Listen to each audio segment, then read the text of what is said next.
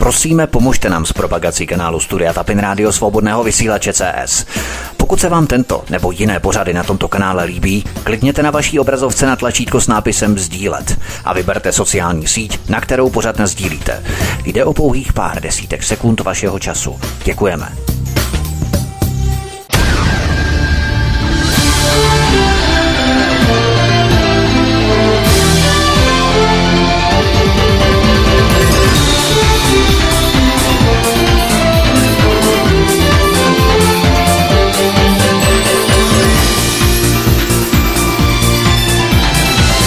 Krásný dobrý večer, dámy a pánové, milí posluchači, od mikrofonu Svobodného vysílače nebo na kanále Odyssey, jako vždy vás zdraví Vítek, vítejte při poslechu druhé epizody dvoudílného cyklu Arnon Milchan, filmový producent a izraelský agent. Stručně shrnu, co jsme slyšeli v první epizodě o Arnonu Milchanovi. Po předmluvě o tom, kdo vlastně byl Arnon Milchan, jsem začal jeho dětstvím a dospíváním. Pokračoval jsem vojenskou službou a návratem do Izraele. Firma jeho otce na výrobu hnojiv přešla po otcově smrti do Arnonových rukou.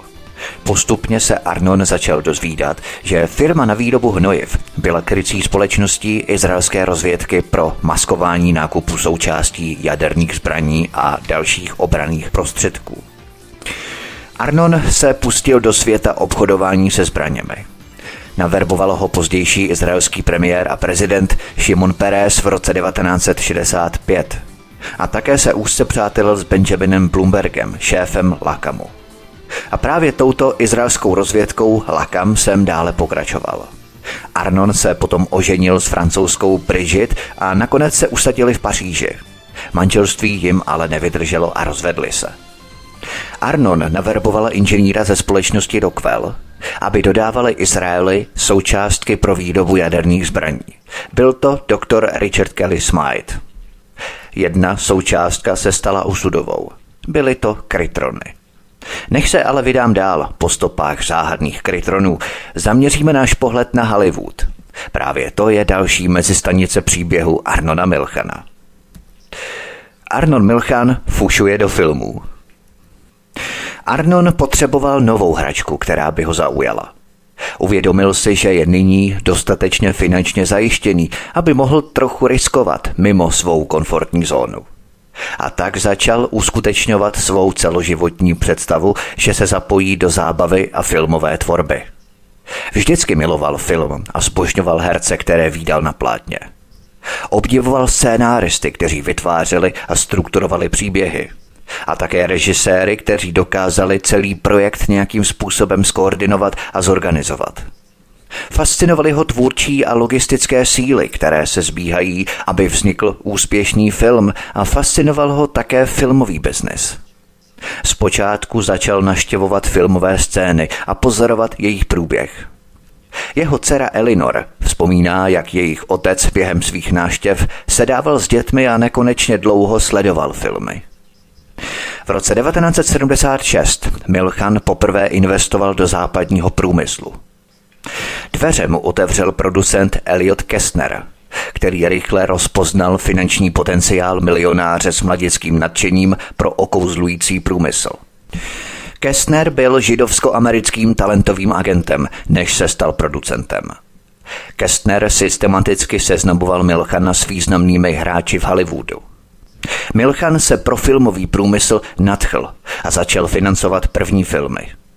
Nebudu se ani tak věnovat tomu, jaké filmy financoval a jaké pak produkoval, s jakým hercem se setkal, s jakým režisérem byl na obědě nebo na večeři.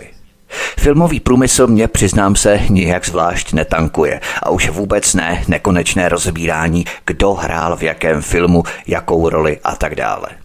Je to podobné jako ve sportu.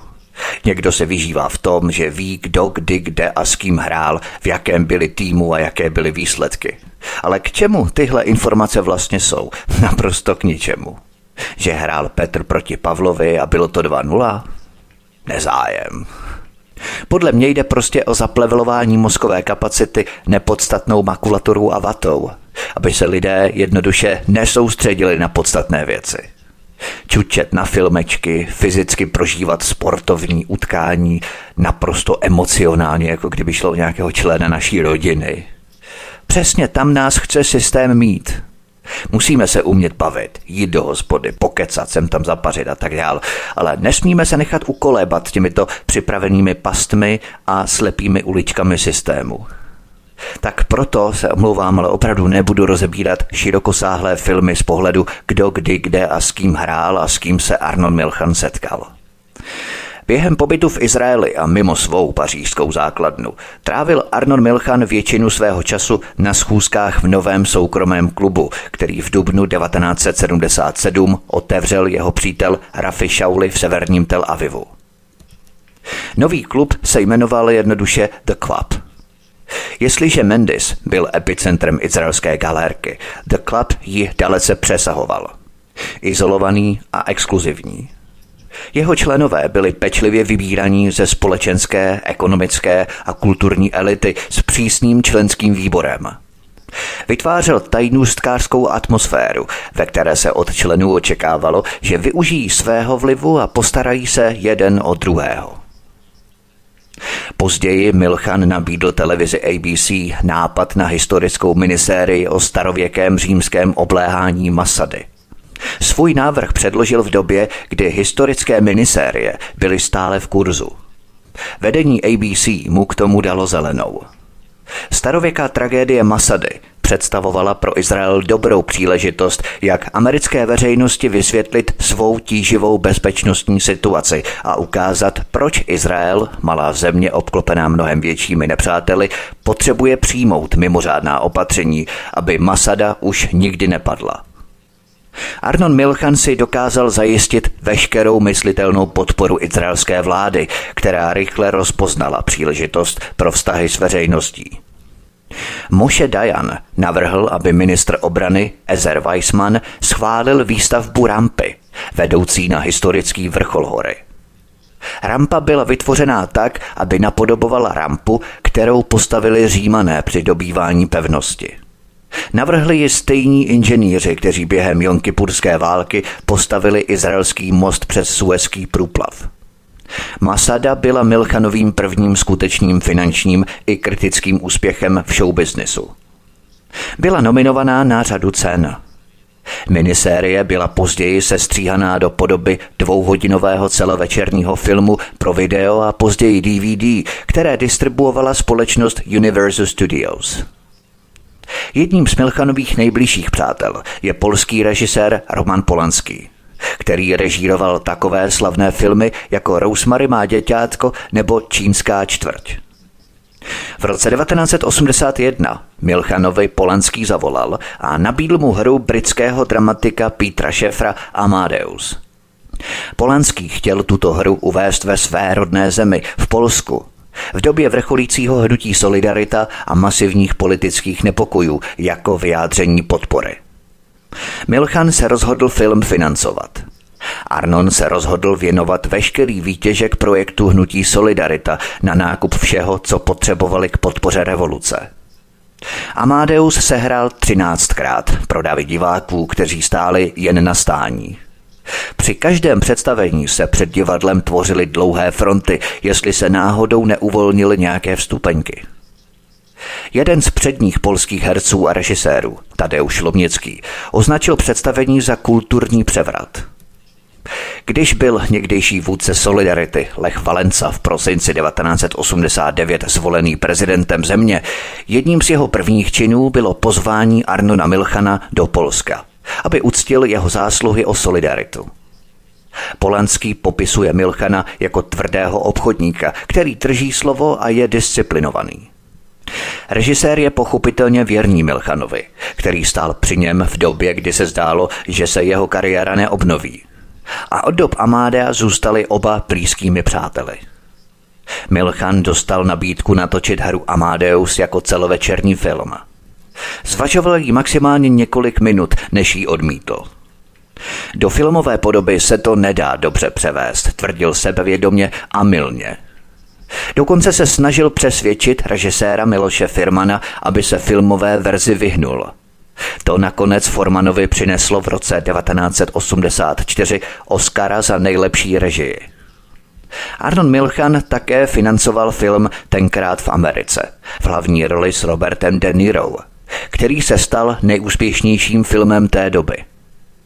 Arnonovo přátelství se samotářským Robertem De Nírem zůstalo blízké dodnes.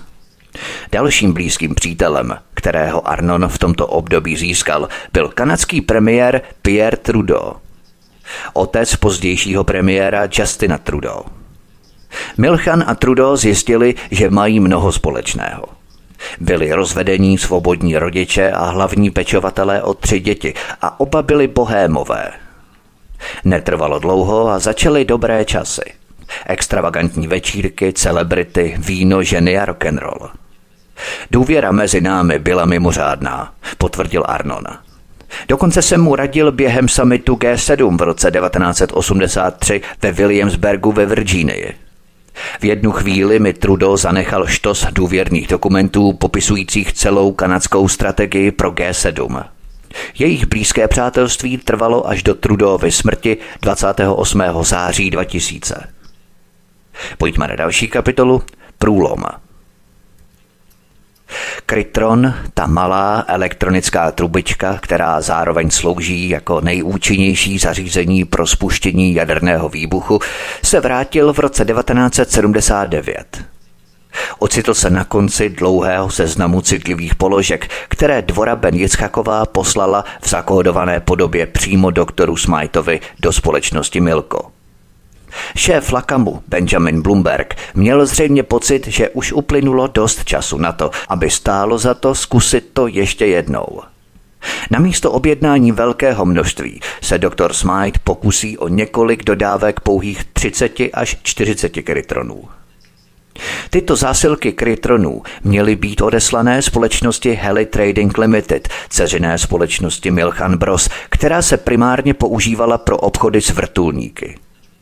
Konečný uživatel byl opět uvedený jako Rehovot Instruments Limited.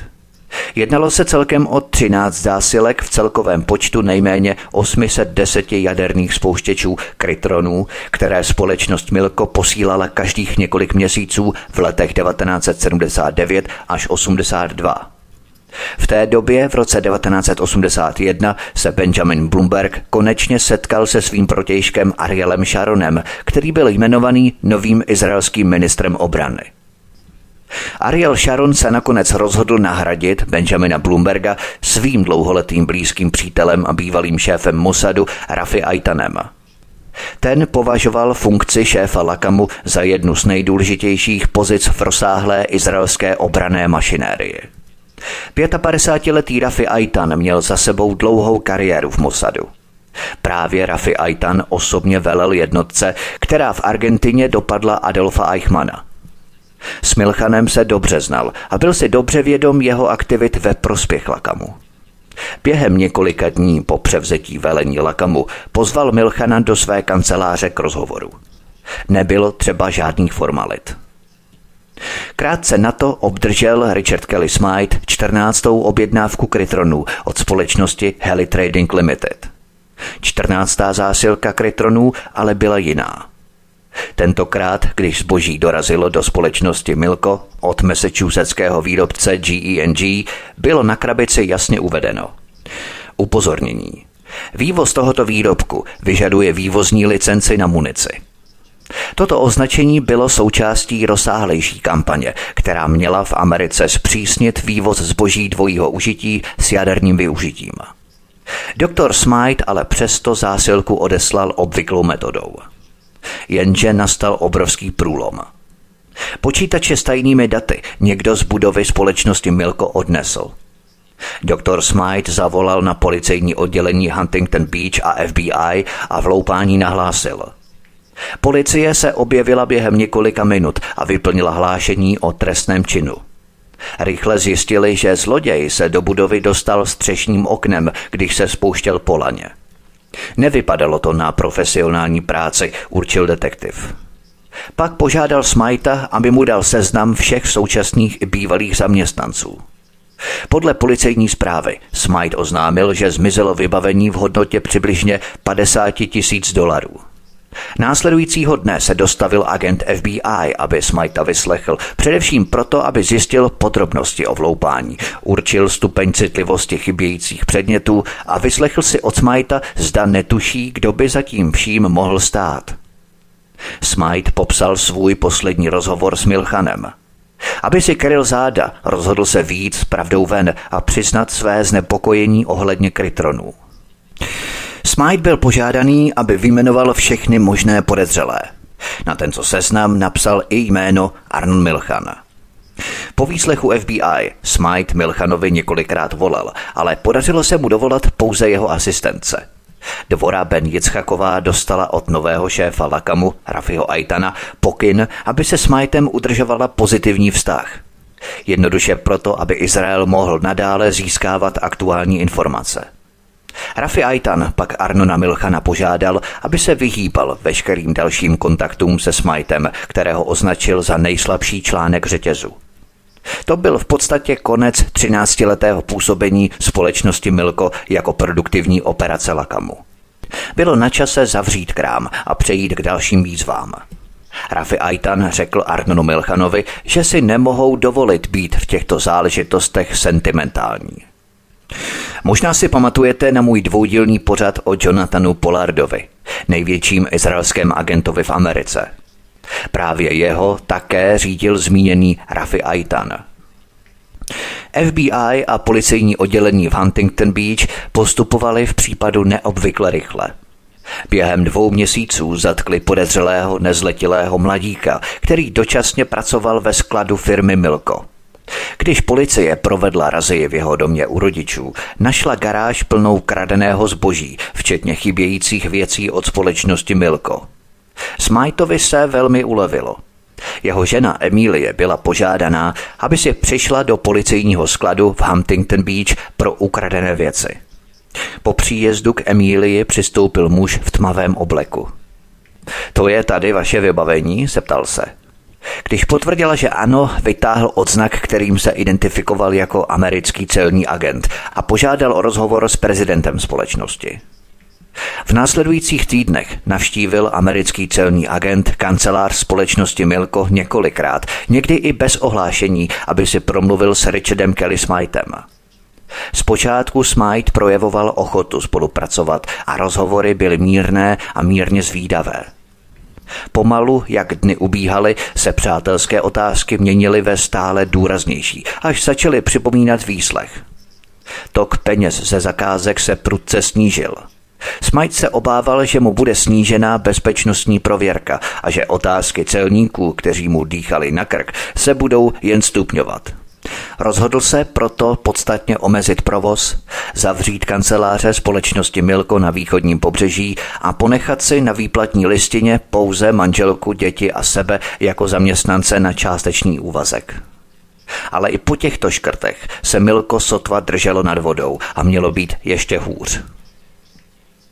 Zatímco Richard a Emilie Smythovi odletěli do Evropy na konferenci NATO, američtí celní agenti, vyzbrojení federálním příkazem k prohlídce, vtrhli do kanceláří společnosti Milko v Huntington Beach ve snaze zabavit všechny dokumenty týkajících se dodávek do Izraele. Odešli ale zklamaní a s prázdnýma rukama. Spisy byly přemístěné. Posloucháte 2. epizodu z dvoudílného pořadu Arnon Milchan, filmový producent a izraelský agent. Od mikrofonu svobodného vysílače nebo na kanále Odyssey vás zdraví Vítek, písnička je před námi a po ní pokračujeme. Příjemný poslech, pohodový večer.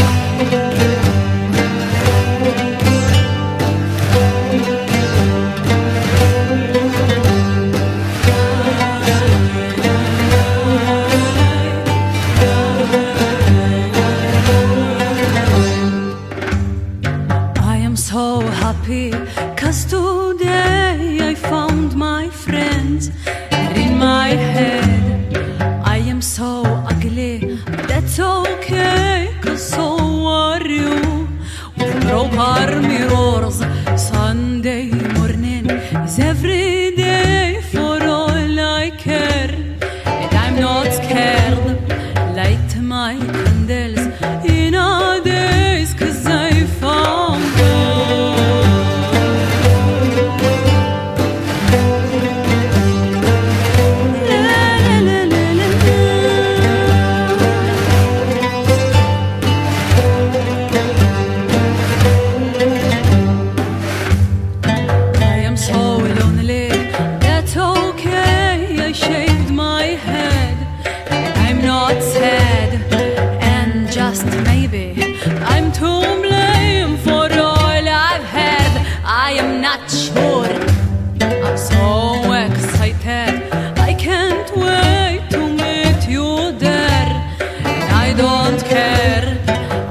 so horny, but that's okay, my will is born.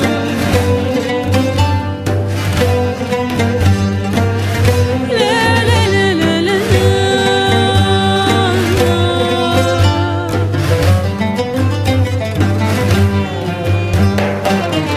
I like it, I'm not gonna crack. I miss you.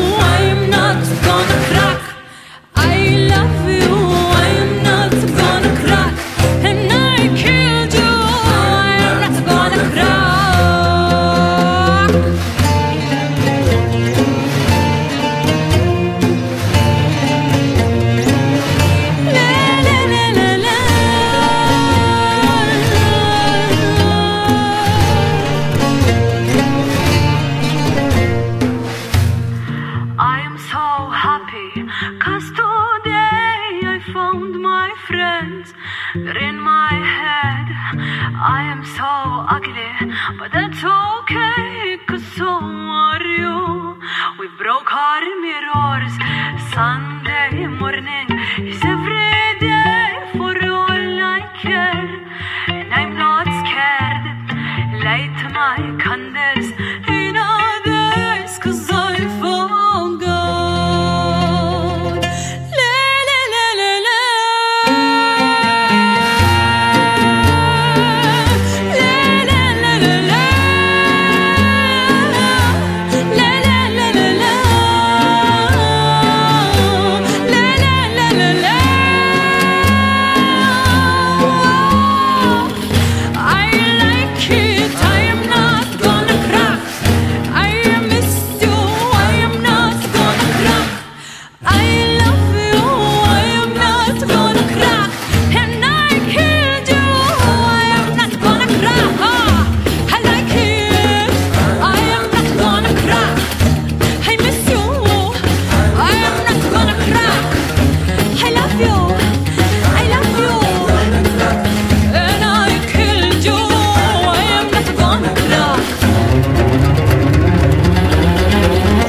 Svobodného vysílače nebo na kanále Odyssey vás zdraví Vítek, posloucháte druhou epizodu z dvoudílného pořadu Arnon Milchan, filmový producent a izraelský agent. Pojďme na další kapitolu Rok špiona. Na Štědrý den roku 1984 se Richard Kelly Smythe probíral každodenní hromadou pošty společnosti Milko. Hluboko uprostřed stohu byl zahrabaný dopis z kanceláře federálního státního zástupce okresu Střední Kalifornie. Smythe pocítil mrazivý pocit, který mu napovídal, že z té obálky nic dobrého nevyjde. Nezbývalo mu ale nic jiného, než ji otevřít, a s třesoucíma se rukama to také udělal.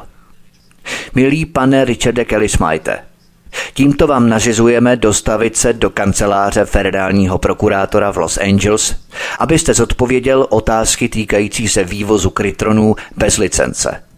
Dále, abyste vysvětlil možné zločiny a přestupky, kterých jste se dopustil. Konec citace. V prvním lednovém týdnu roku 1985 vešel doktor Smythe do budovy Los Angeleského federálního soudu na plánovanou schůzku s federálním prokurátorem. Schůzka nedopadla dobře. Podle Smythova názoru byl státní zástupce William Fahey nepřátelský a obvinující. Prokurátor předložil doktoru Smythovi usvědčující dokumenty s jeho podpisem na vývozní licenci krytronů. Potom ale obrátil svou pozornost k větší rybě, Arnonu Milchanovi. Povězte nám něco o tom izraelském filmovém producentovi. Doktor Smythe zatím Milchana kryl, i když neměl příliš důvodů ho chránit. Prokurátor na něj naléhal s příslibem mírnějšího zacházení za informace o Milchanovi. Vyšetřování společnosti Milko bylo jen malou součástí mnohem rozsáhlejšího projektu známého jako Operace Exodus. Byla to speciální akce amerických celních úřadů, kterou navrhla a zahájila Reaganova administrativa s cílem přerušit špionáž a pašování vojenské techniky a zboží obecně. Byla financovaná 30 miliony dolarů z rozpočtu Ministerstva obrany, které byly v roce 1981 převedené na americké celní orgány. Celkem bylo zabaveno 2330 zásilek v hodnotě 140,8 milionů dolarů, které byly označené za nelegální. Padlo 221 obvinění. Nakonec bylo v důsledku operace Exodus skutečně odsouzeno pouze 28 osob. Toto tempo ovšem administrativě nestačilo. Chtěli zatýkání, chtěli titulky a chtěli krev. Potřebovali několik vysokých trestů, které by působily odstrašujícím dojmem. Výsledkem bylo to, co se v roce 1985 stalo známým jako rok špiona. V roce 1985 došlo k odhalení celkem 8 agentů v Americe, kteří prováděli citlivou špionáž. Tento rok je proto obecně známý jako rok špiona. Kromě Jonathana Pollarda byl jedním z odhalených špionů i doktor Richard Kelly Smythe. Jonathana Pollarda jsem pokryl v mém dvoudílném pořadu Největší izraelský špion v Americe. V dubnu 1985 zavolal Smythovi jeho právník James Reidit, aby mu oznámil, že bude obvinění z pašování jaderných spouští do Izraele. Upozornil ho také, že se o věc mohou zajímat i média a že by se měl připravit. Smytha ta vyhlídka vyděsila. Obvinění padlo právě v době, kdy měl s celou rodinou v plánu odjet na dlouhou plánovanou dovolenou do Izraele. Státní zástupce neochotně vyhověl souhlasu soudu s cestou pod podmínkou, že Smythe složí kauci $1 milion zaručující jeho návrat. 12. května 1985 Smythova rodina odletěla letadlem z Los Angeles, které mělo cestou do Tel Avivu krátké mezipřistání v Paříži. Na letišti Charlese de Gaulla bylo letadlo zásobené posledním vydáním International Herald Tribune. Doktor Smythe poděkoval letušce, že mu jeden výtisk podala. Spěšně otevřel noviny a s úžasem si přečetl titulek Podnikatel obviněný z pašování jaderných náloží do Izraele. V celém článku bylo i jeho jméno. Nemohl si nevšimnout, že stejný článek čtou i ostatní cestující. Co ale Smytha skutečně šokovalo, bylo to, že se hluboko uvnitř článku poprvé dozvěděl, že ho může čekat až 105 let vězení a pokuta $1,5 milionu. V menší míře Smytha šokovala i skutečnost, že žalobci poprvé veřejně odhalili, že krytrony byly používané za účelem odpálení jaderných bomb. Smythovi přiletěli do Izraele jako turisté. Na letišti je tentokrát nečekalo žádné zvláštní zacházení. Stáli v dlouhých frontách jako všichni ostatní. Potom, co prošli pasovou azylní kontrolou, se taxíkem dopravili do telavivského hotelu Hilton.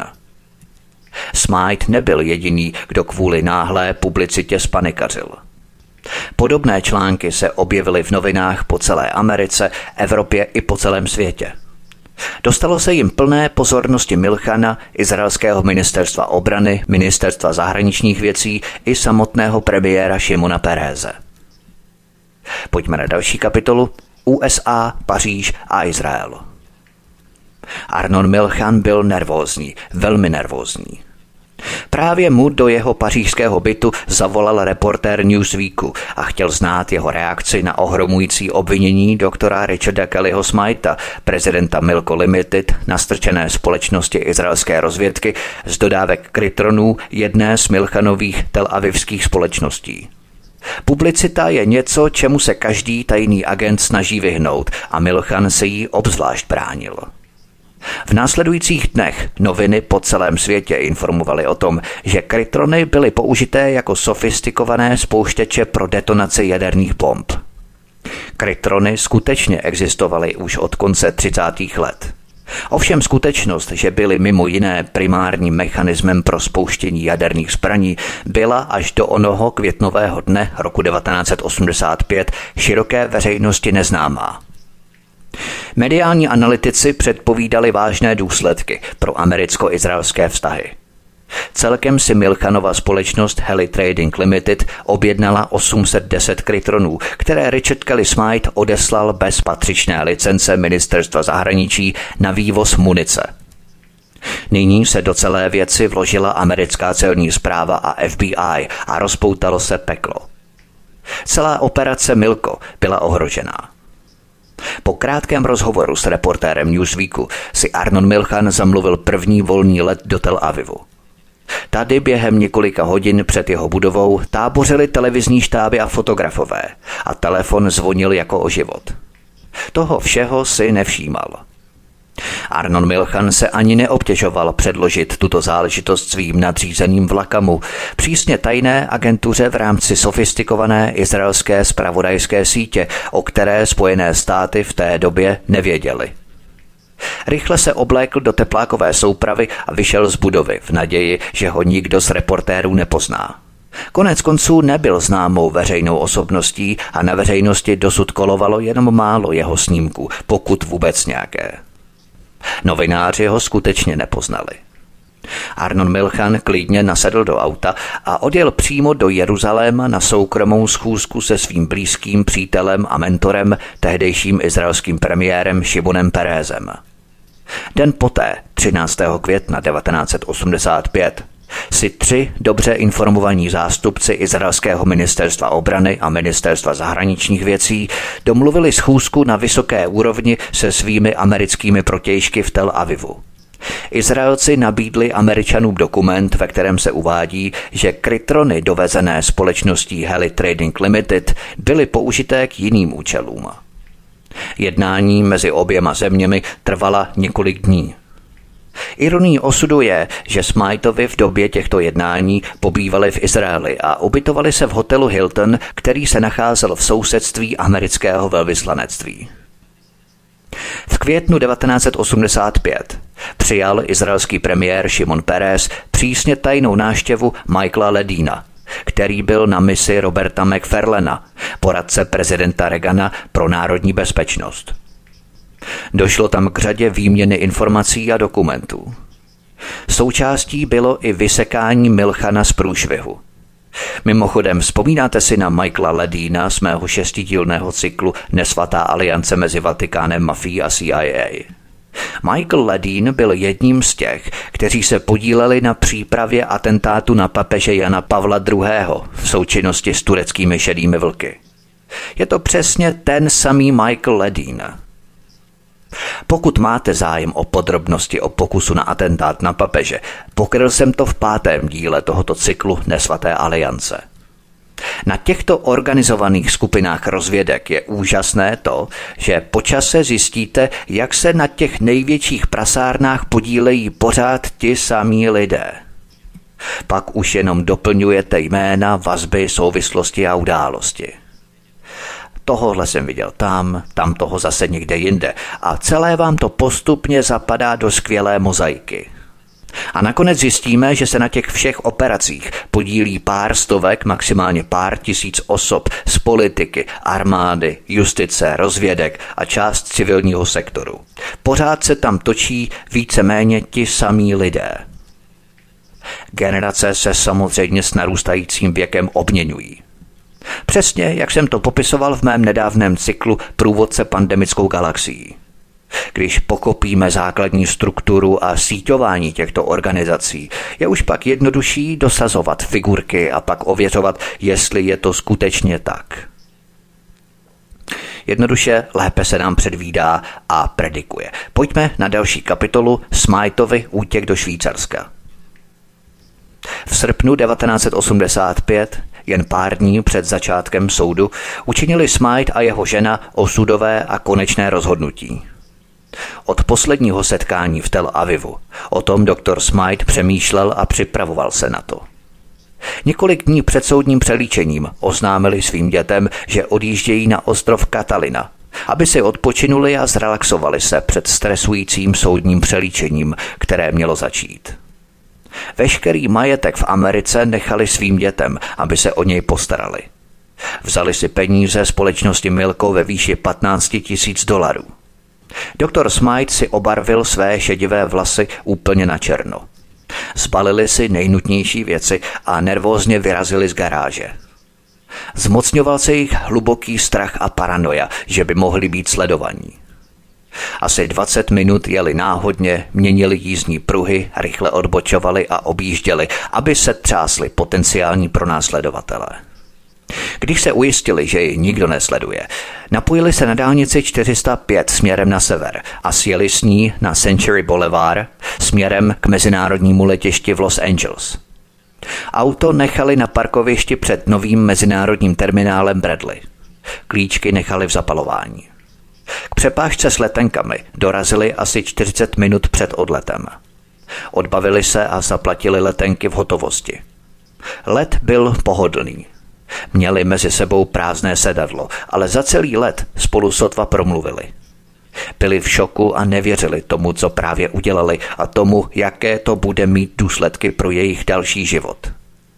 Když se doktor Richard Kelly Smythe nedostavil ke svému vlastnímu soudu, byla to velká zpráva. V soudní síni vypukl chaos, protože federální prokurátor William Fahey se dožadoval vydání zatykače. Předsedkyně soudu Pamela N. Reimerová zatykač okamžitě vydala.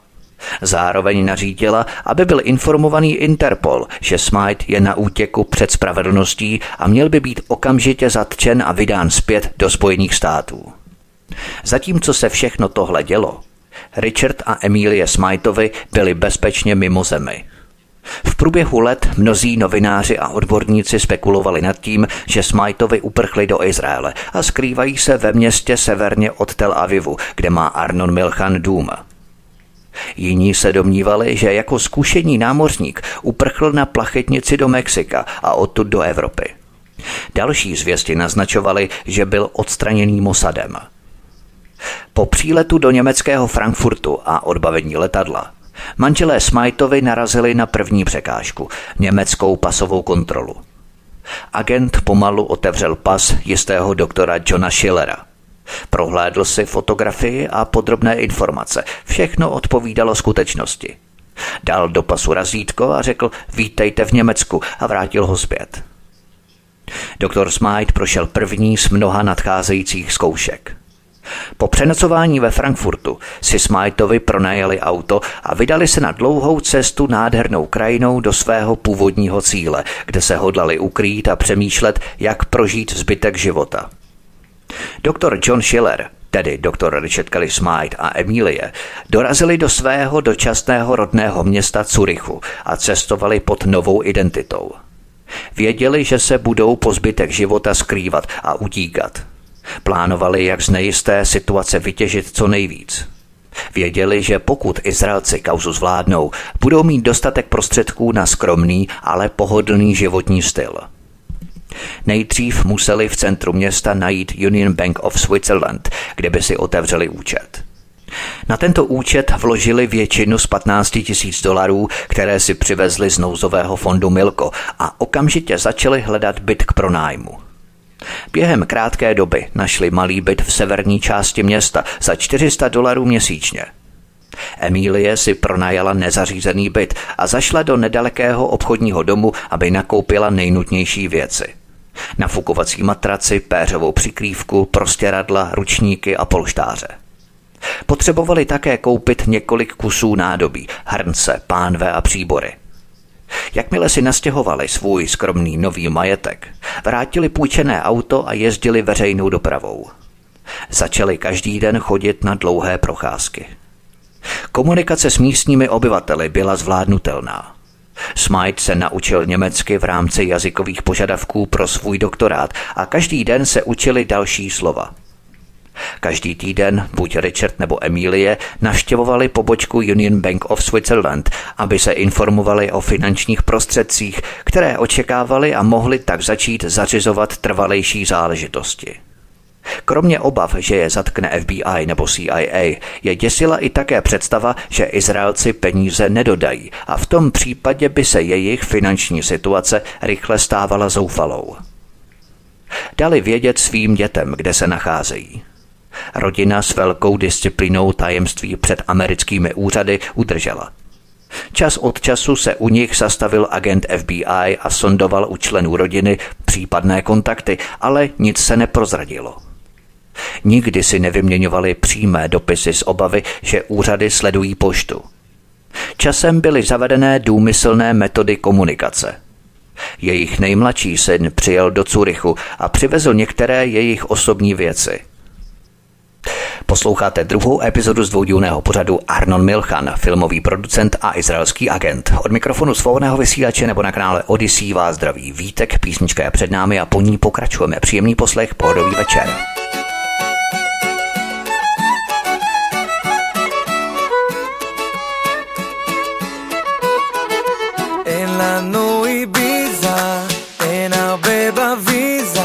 אבל יש את הבריזה של אלת והכנרת, אז אם אתה מרגיש שחם תתארגן על הטובר בגד ים. אין עוד קיץ כזה במדינה אחרת, אז בוא נשים את כל הבעיות בצד, ביחד נלמד אותם אחד אחד, שמה שמדבר אל הישראלים זה בסה עם סלסולים.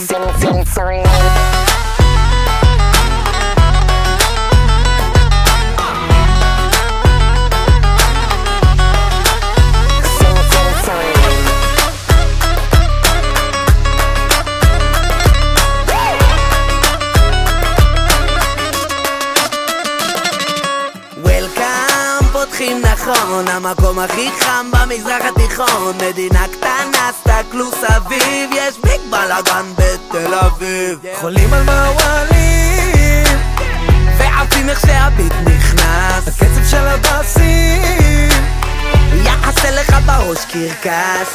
ועד מתי באמצע המדבר לא צריך עוד שום דבר, אז אני שם אין לנו איביזה בביזה, אבל יש את הבריזה של אלה והכנרת, אז אם אתה מרגיש שחד תתארגן על אותו ועל בגד יד. אין עוד קיץ כזה במדינה אחרת, אז בוא נשים את כל הבעיות בצד, ביחד נלמד אותם אחד אחד, שמה שמדבר אל הישראלים זה בסה עם סלסולים.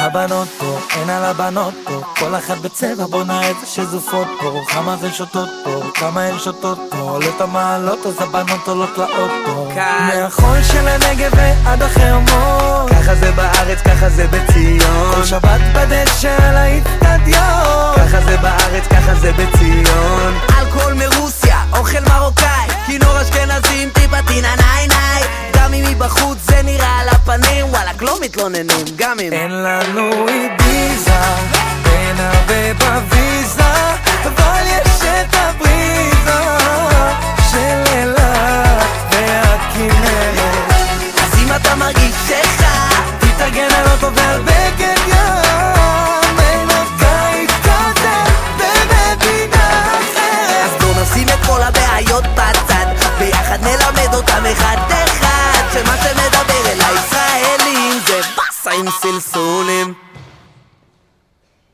מעולה, מעולה. שיר שיר שיר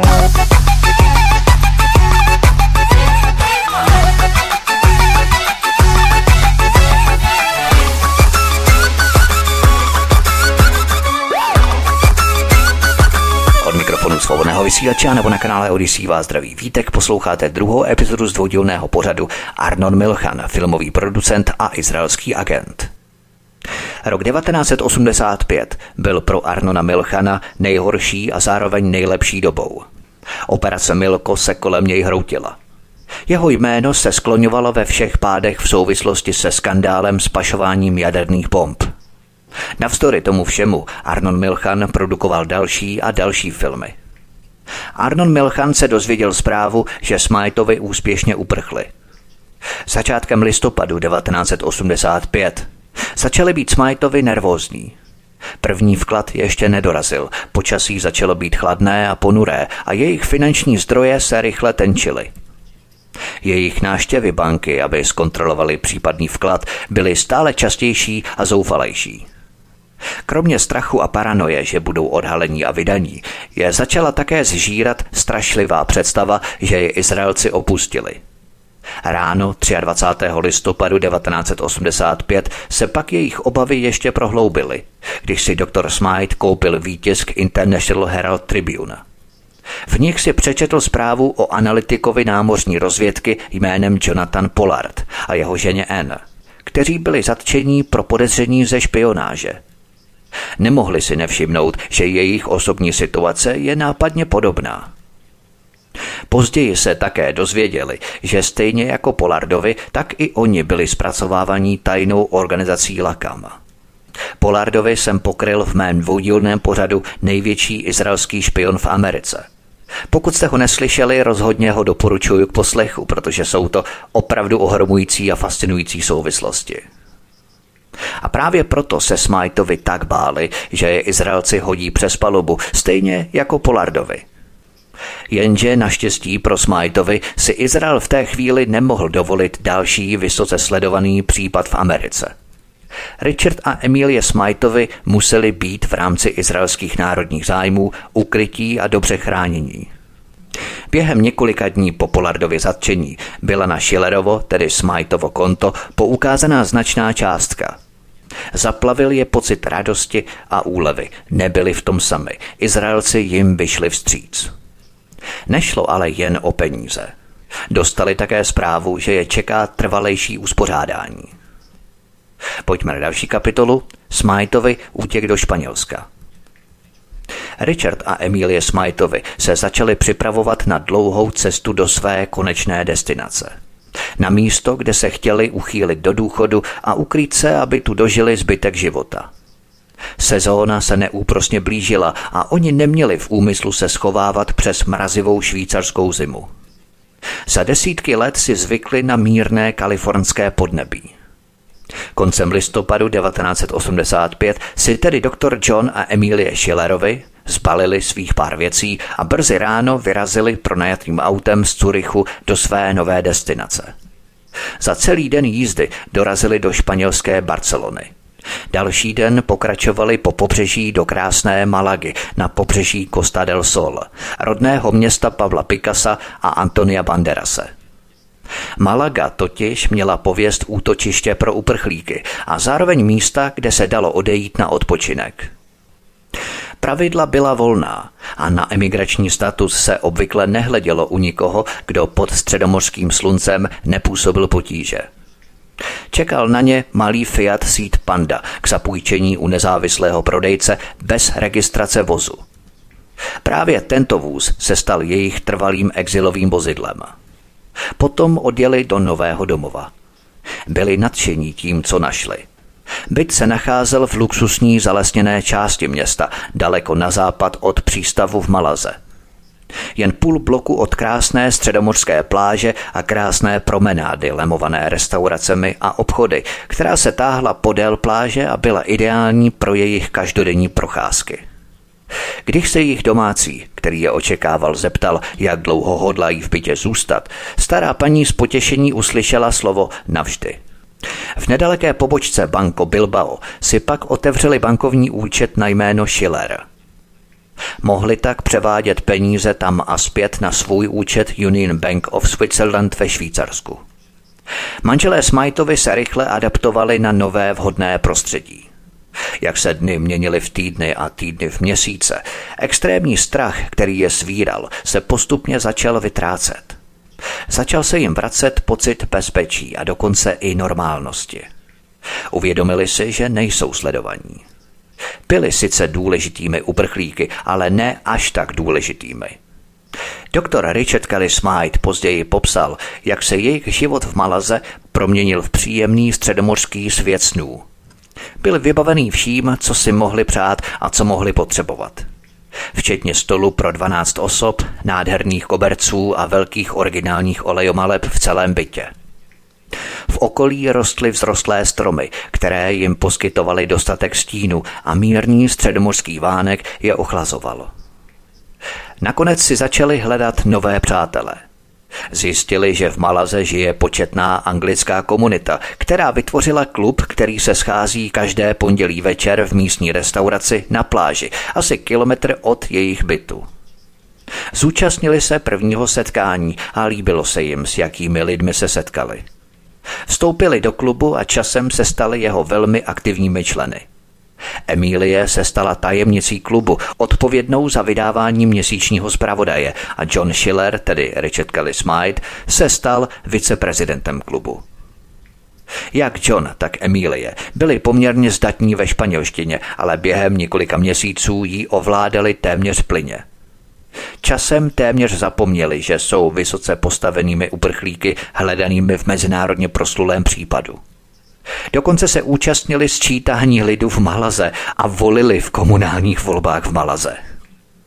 Podle Smytových s nimi Milchanova asistentka Dvora Ben-Jicchaková udržovala pravidelnou komunikaci po telefonu a faxem. Nakonec s nástupem éry internetu si Smytovi pořídili počítač a začali komunikovat prostřednictvím e-mailů. Pojďme na další kapitolu Zatčení po 16 letech. Zatímco doktor Richard Kelly Smythe byl bezpečně ukrytý ve Španělsku daleko od dosahu federálních prokurátorů, Arnold Milchan se mohl volně věnovat svým velkým hollywoodským snům. Richard a Emilie Smytovi ze svého vzdáleného exilu sledovali Milchanovu hollywoodskou kariéru. Byli také častými návštěvníky místního kina v Malaze, kde viděli filmy jako Muž v ohni, Válka rousových a Pretty Woman. Smytovi se cítili natolik pohodlně, že cestovali po Evropě a opakovaně se setkávali s rodinnými příslušníky na koordinovaných místech. Při jedné příležitosti se vydali do nového Euro Disney u Paříže, aby strávili čas se svými vnoučaty. Při jiné příležitosti se vydali na jih Francie, aby viděli svého nejstaršího syna Randyho závodit na katamaránech. Po 9 letech života ve Španělsku se doktor Smythe dožil 65 let. Rozhodl se podstoupit ohromující riziko a požádat o dávky sociálního zabezpečení v Americe. Vsadil na to, že žádný úředník na nízkém stupni správy sociálního zabezpečení si to nespojí. Zavolal na americké velvyslanectví v Madridu, sdělil jim své skutečné jméno a číslo sociálního pojištění a požádal o zasílání měsíčních plateb na jejich účet v Banco Bilbao v Malaze. Smythe vsadil správně. Nižší složky americké vlády si spojení s hledaným uprchlíkem nevytvořily. Pokračovali tak v zasílání plateb ve výši $1 600 každý měsíc na tento účet. Bylo to bezostyšné a nezodpovědné riziko, které se zřejmě vyplatilo. O rok později také Emilie dovršila 65 let. Měla také nárok na manželský příspěvek ve výši $400 měsíčně. I její splátky byly schválené. Pravidelné sociální dávky přinášely další měsíční příjem. Zvýšily životní styl manželů Smytových na úroveň, kterou Emilie popisovala jako idylickou. V průběhu let se cítili natolik bezpečně, že se přestali ohlížet přes rameno.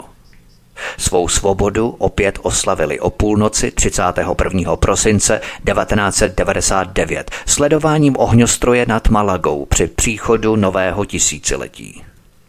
15 let Smytovi unikali úřadům a žili ve svém malém ráji.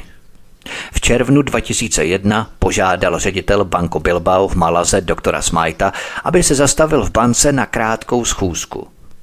Manažer se omluvil a oznámil doktoru Smytovi, že aby mohl nadále používat účet, bude muset získat povolení pro nerezidenty. Předal Smytovi kopii formuláře, který bude muset vyplnit a odnést na policejní stanici v Malaze, aby si nechal dát razítko. Popsal to jako pouhou rutinní byrokratickou proceduru. Smythe si stěžoval, že účet mohl bez problému používat celé roky, tak proč ty potíže teď? Ředitel banky jen pokrčil rameny, jako by chtěl vyjádřit, že i jemu to připadá směšné, ale že musí dodržovat proceduru. Z banky Smytovi odjeli na policejní stanici v Malaze, zaparkovali auto a rázně vystoupali po schodech nahoru k policistovi, který seděl u vchodu za stolem. Ukázali mu vyplněný formulář a řekli mu, že ho potřebují orazítkovat. Úředník formulář převzal, prohlédl si ho a prodloužil jim lhůtu pro vrácení. Zároveň jim vysvětlil, že si mají přijít 9. července pro povolení. V Malaze se věci vyvíjejí pomalu. Podle instrukcí se Smythovi vrátili v pondělí 9. července 2001. Očekávali, že vyřízení záležitosti nezabere více než 5 minut. Po příjezdu na stanici dostali pokyn, aby šli do zadní části kanceláře a čekali. Uplynulo asi 15 minut a nikdo nepřicházel. O dalších 5 minut později vstoupil do místnosti vysoký, blondětý, modrooký policista v tmavomodré uniformě. Přešel k faxu v rohu a vytáhl z něj právě došlý papír. Pak k ním přistoupil, beze slova podal Smythovi fax a sledoval jeho reakci. Smythe se na papír podíval a byl šokovaný. Uviděl černobílou fotografii, na které vypadal asi o 20 let mladší, než kolik mu bylo v současnosti. 72 let. Všiml si slova Interpol v horní části stránky. Náhle ho přemohl pocit strachu a v žaludku se mu sevřel mohutný uzel. Po 16 letech prakticky zapomněl na svůj status uprchlíka. Tím, že požádal o sociální dávky, ukázal přímo prstem na místo, kde se nacházel. Tím, že požádal o povolení k pobytu pro nerezidenty, se chytil do dobře nastražené pasti. Došel přímo na policejní stanici a prozradil se. Na vysoce inteligentního člověka to bylo nepředstavitelně hloupé. Po chvíli, která mu musela připadat jako věčnost, se policista zeptal, jste to vy? Ano, odpověděl. Smythe byl ohromený, ale potvrdil, že je to skutečně on.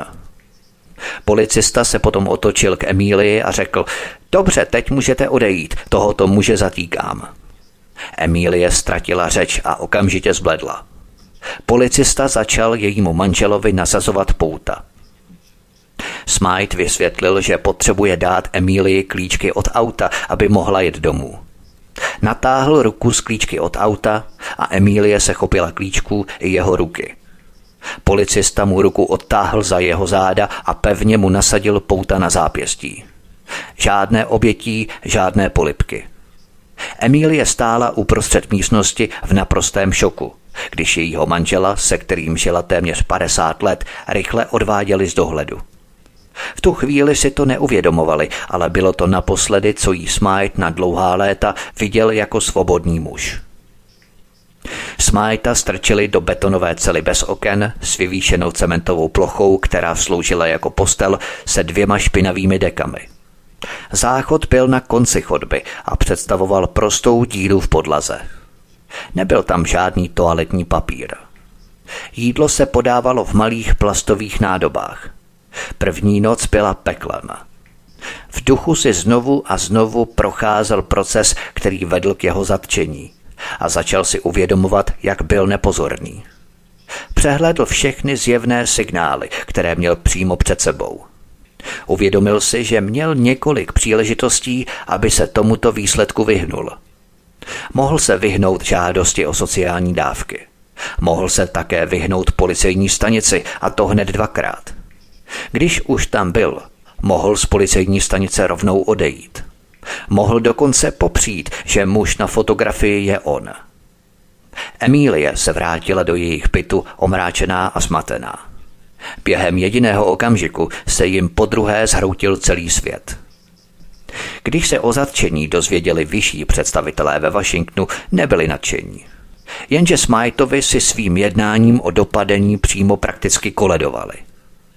Interpolu nezbývalo nic jiného, než postupovat podle minimálních postupů. Když Arnon Milchan slyšel zprávu o Smythově zatčení, věděl, že to bude velká věc.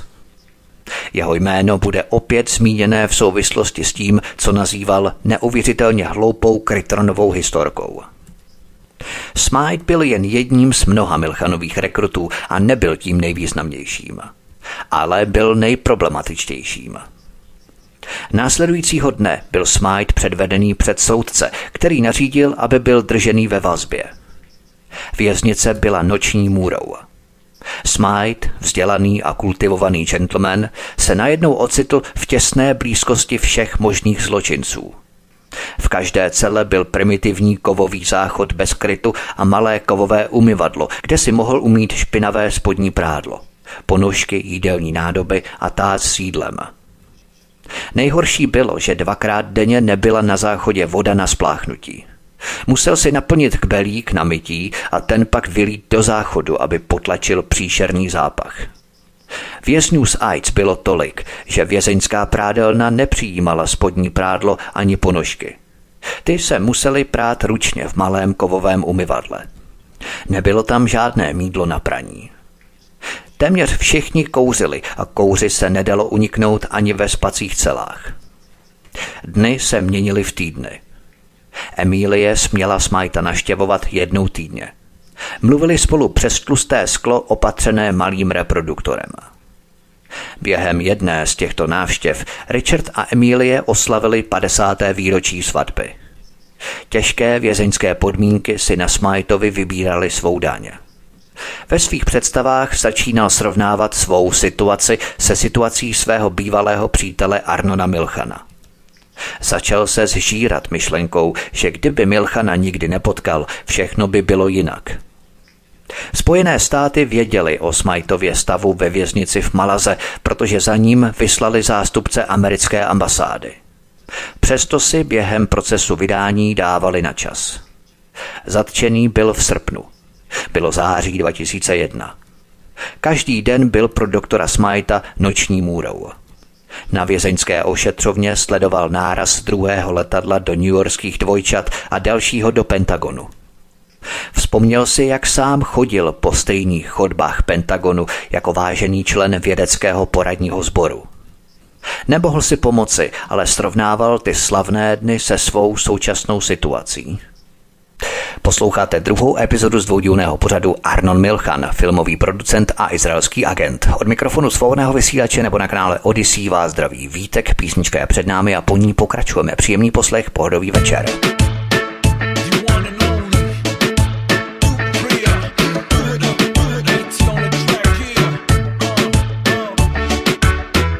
איך כולם פה זזים מתנדדים מצד לצד, לצלילת טמבורין בטוקדה, אף אחד לא ישב הלילה כמה זה נחמד, והקצב עולה לי לראש ימין ושמאל קצת ישבן להזיז. פרובידו הסנטנטה לביילנדו, שמאל ימין עוד סיבוב בזארי. פרובידו הסנטנטה לביילנדו, פה פה פה פה פה, איך כולם פה רוקדים כמו בריו, פה פה פה פה פה. Yo no puedo dejar de bailar.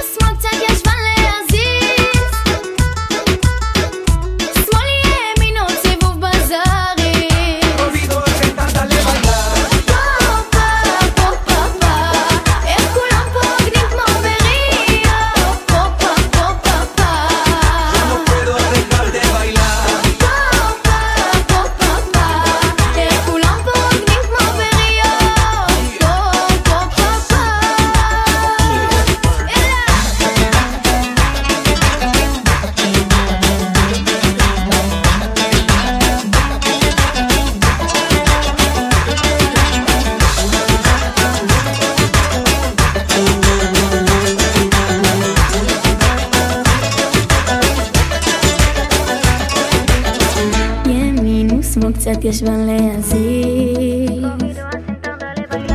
שמאל ימין עוד סיבוב בזריז ימין ושמאל קצת ישבן להזיז שמאל ימין עוד סיבוב בזריז פה פה פה פה פה איך כולם פה רוקדים כמו בריו פה פה פה פה פה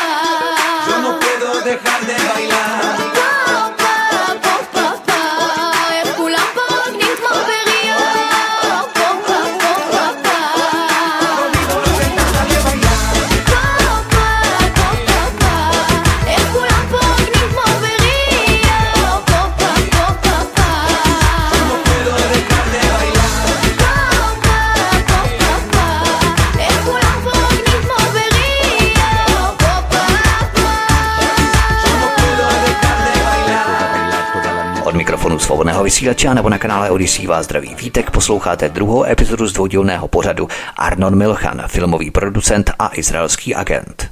Pojďme na další kapitolu, Smite, převoz do Ameriky a soud.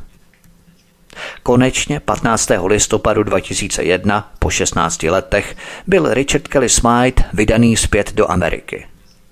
Z vězení byl vyvedený bez pout do čekajícího černého sedanu Volvo. V doprovodu dvou úředníků španělského ministerstva spravedlnosti se vydal na 5hodinovou cestu z Malagy do Madridu. Tady strávil svou poslední noc ve Španělsku v poměrně pohodlné vězeňské cele. V druhý den ráno v 10:00 byl z madridské věznice odbaven. Přivítali ho dva velcí američtí maršálové. V pátek 16. listopadu 2001 odletěl letadlem společnosti Delta přes Atlantu do Los Angeles. Do Španělska se již nikdy nevrátil. Na letiště v Los Angeles dorazil kolem 22:45. Byl okamžitě převezený do federálního metropolitního vazebního střediska v centru Los Angeles, kde byl ubytovaný v cele pro dva lidi. Během několika dní ho pak opakovaně vyslýchala FBI. 20. prosince 2001 se americká vláda definitivně rozhodla. Nabídla dohodu o přiznání viny. Po několika dnech vyjednávání bylo dohodnuto, že Smythe přizná vinu v jediném bodě obžaloby. Za porušení amerického zákona o kontrole vývozu zbraní a v jednom bodě obžaloby za lhaní o obsahu zásilky krytronů. Datum vynesení rozsudku bylo stanovené na 29. dubna 2002. Smythe měl zůstat ve vazbě nejméně do té doby. 29. dubna 2002 vstoupil Richard Kelly Smythe do soudní síně. Probační úředníci doporučili, aby byl starý muž propuštěný na svobodu za odpracovaný čas, který by činil 10 měsíců od jeho zatčení v Malaze. Jeho právník a spoluvězni ho ujistili, že soudci se obvykle řídí doporučeními probačních úředníků. Soudní síň byla plná podporujících rodinných příslušníků a přátel jeho dětí, manželky, spolužáků z dob studií, přátel z dob jeho působení v Rockwellu a zástupců tisku. Konečně nastal jeho okamžik pravdy. Jenomže problém byl u soudkyně. Tou byla Pamela N. Ryderová. Bohužel to byla stejná soudkyně, která byla v soudní síni, když se Smythe v srpnu 1985 nedostavil k soudu. Ryderová soudila muže, který podle ní před téměř 17 lety ponížil jí i soudní systém. Zaujala místo na lavici obžalovaných a pokračovala úvodní řečí. Prohlásila, že Smythe strávil celých těch 16 let v idylickém prostředí v subtropickém Španělsku. Soudkyně Ryderová nakonec vynesla rozsudek 40 měsíců vězení s dvouletou podmínkou a pokutou $20,000. Přátelé a rodina v soudní síni byli šokovaní, znechucení a zděšení. Smythe seděl v soudní síni neschopný pohybu ani myšlenek. Ze soudní síně ho vyvedli v poutech zpátky do vězeňské cely a jeho rodina se na to zděšeně dívala. Později byl převezený do federálního nápravného komplexu v Lompoku severně od Santa Barbary. Tady byl zavřený až do dubna 2004, kdy byl převezený do vězeňského tábora v kalifornském Teftu. V lednu 2005 byl konečně podmínečně propuštěný. Mohl bydlet ve skromném mobilním domě v kalifornském Lompoku. Konečně se znovu setkal se svou milovanou Emílií, která s ním statečně vydržela po celou dobu desetiletého utrpení. Kdyby nic jiného, byl to neobyčejný milostný příběh. Závěr, filmy a zbraně.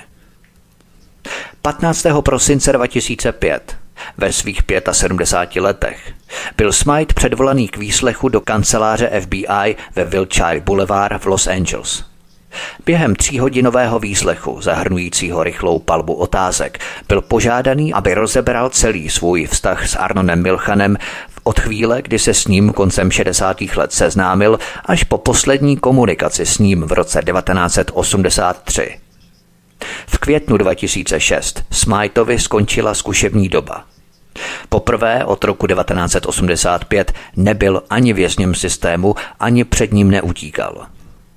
Jeho propuštěním sága o společnosti Milko definitivně skončila.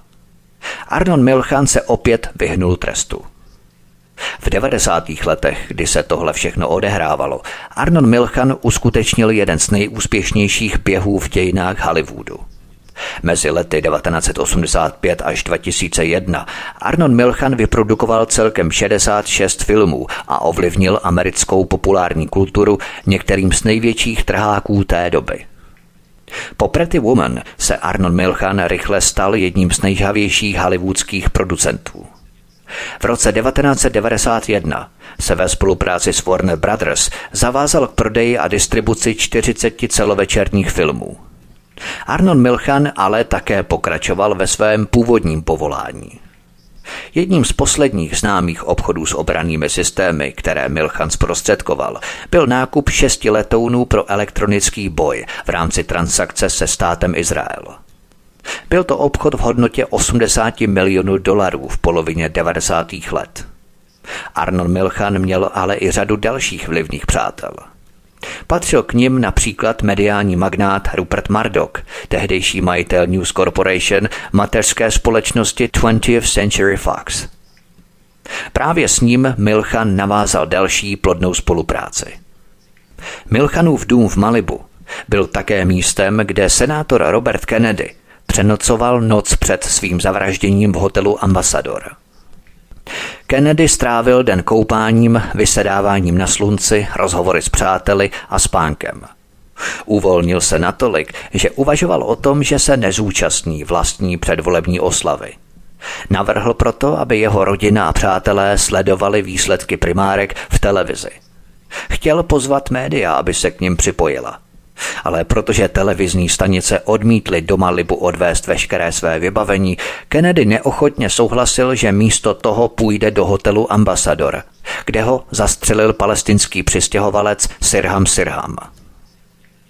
Je téměř nemožné sledovat každou obchodní transakci, do které byl Arnon Milchan zapojený.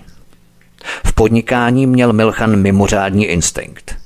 Například koupil za 250 milionů dolarů společnost Puma se sportovním oblečením, která se potácela na dně. Vášnivě ji prosazoval, dokud se jí konečně nezačalo dařit. Nakonec se jí zbavil na jejím vrcholu za skvělých 650 milionů dolarů. Od roku 2004 Arnon Milchan neustále stoupal v žebříčku nejbohatších lidí světa podle časopisu Forbes. Arnon Milchan má majetek rozptýlený po celém světě, v desítkách bank, který může daleko převyšovat jeho transparentní aktiva. Milchan měl například obří zemědělský projekt v Kazachstánu. Od roku 2000 časopis Los Angeles Business Journal každoročně hodnotí Milchana jako jednoho z 50 nejbohatších obyvatel Los Angeles. Vraťme se ale zpět tam, kde příběh Arnona Milchana začal, do Izraele. Kanceláře zakladatelské společnosti Milchan Bros, u které to všechno začalo, prošly v roce 2005 faceliftem. Šedivé chodby, které vedly do kanceláří, se otevřely do velkého moderního pracovního prostoru. Prostor je módně zařízený luxusním nábytkem a stoly z ušlechtilého italského dřeva. Stěny zdobí promítané proudící obrazy Středomoří. Designéři se ale rozhodli ponechat na místě mnoho ocenění a vyznamenání, která pokrývá stěny obří zrekonstruované konferenční místnosti. V roce 2008 Milchan prodal svou společnost Milchan Bros bývalému agentovi Mossadu jménem Yossi Maiman. S příchodem nového tisíciletí Milchan zakoupil skromnou vinici a vybudoval malé vinařství Jonata. Nachází se poblíž městečka Santa Ines v Kalifornii, asi půl hodiny jízdy od mobilního domu Richarda Kellyho Smithea v Lompoku. Milchan se oficiálně vrátil jako rezident do Izraele. Izrael získal své jaderné zbraně díky tajnému úsilí mnoha lidí. Arnon Milchan byl jedním z těch nejzásadnějších. Pokud bychom si mohli představit jedinou nepostradatelnou osobu, která stála uprostřed všech tajných válek Izraele, nebyl by to nikdo jiný než tento hollywoodský producent. Arnon Milchan, který tráví svůj život plynulým pohybem mezi světem slávy a tajemstvím, fantazie a reality, tajemstvím války a míru. To je všechno v rámci druhé epizody a celého pořadu, dvoudílného pořadu o Arnonu Milchanovi, filmovém producentovi z Hollywoodu a izraelském agentovi. Já věřím, že vás, milí posluchači, tento příběh zaujal natolik, že se rozhodnete ho sdílet, za což budu velmi rád. Sdílejte prosím tento i minulý díl, jakož ostatně i všechny mé pořady, pokud samozřejmě chcete, na sociální média. Rozposílávejte e-maily vašim přátelům, známým, kamarádům, budu velmi rád. Budu také rád, když mě zanecháte váš postřeh, informace, názor, dojem, cokoliv v komentářích tady na kanále Odyssey pod pořadem. Máte tady samozřejmě umístěné i kapitoly s časovými značkami, na které si můžete překliknout a pustit si tak konkrétní požadovanou kapitolu pro snadnější orientaci.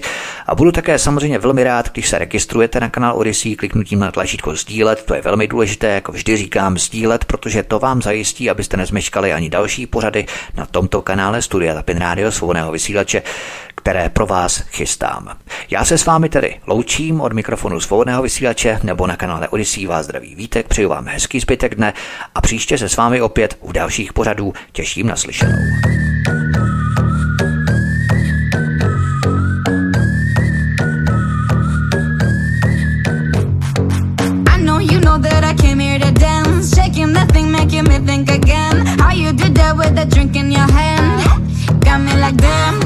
Shots at the bar, now we head to the floor. When you do that, it makes me want you more. I know you know that I came here to dance. I'm changing my plans, 'cause I don't know you half as well as I want to.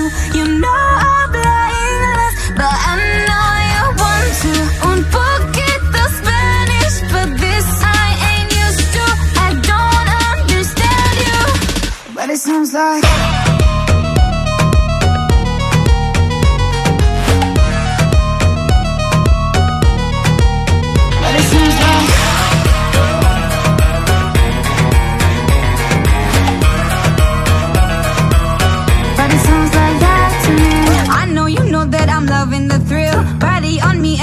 in the field, ain't gotta say nothing, we know the deal.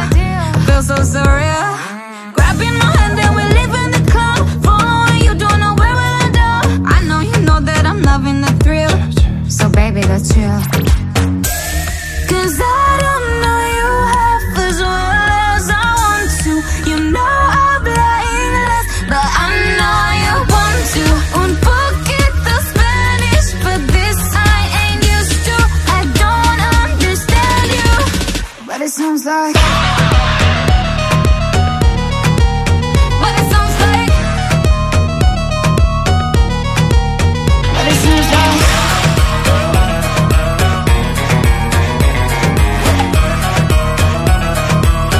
but it sounds like that to me. Talk to me, 'cause it turns me on. Don't know what you meant, but I like it, talk to me, 'cause it turns me on. Don't know what you meant, but I like it. But it sounds like, but it sounds like, but it sounds like, but it sounds like, but it sounds like that. Prosíme, pomožte nám s propagací kanálu Studia Tapin Rádio svobodného vysílače CS. Pokud se vám tento nebo jiné pořady na tomto kanále líbí, klikněte na vaší obrazovce na tlačítko s nápisem sdílet a vyberte sociální síť, na kterou pořad nasdílíte. Jde o pouhých pár desítek sekund vašeho času. Děkujeme.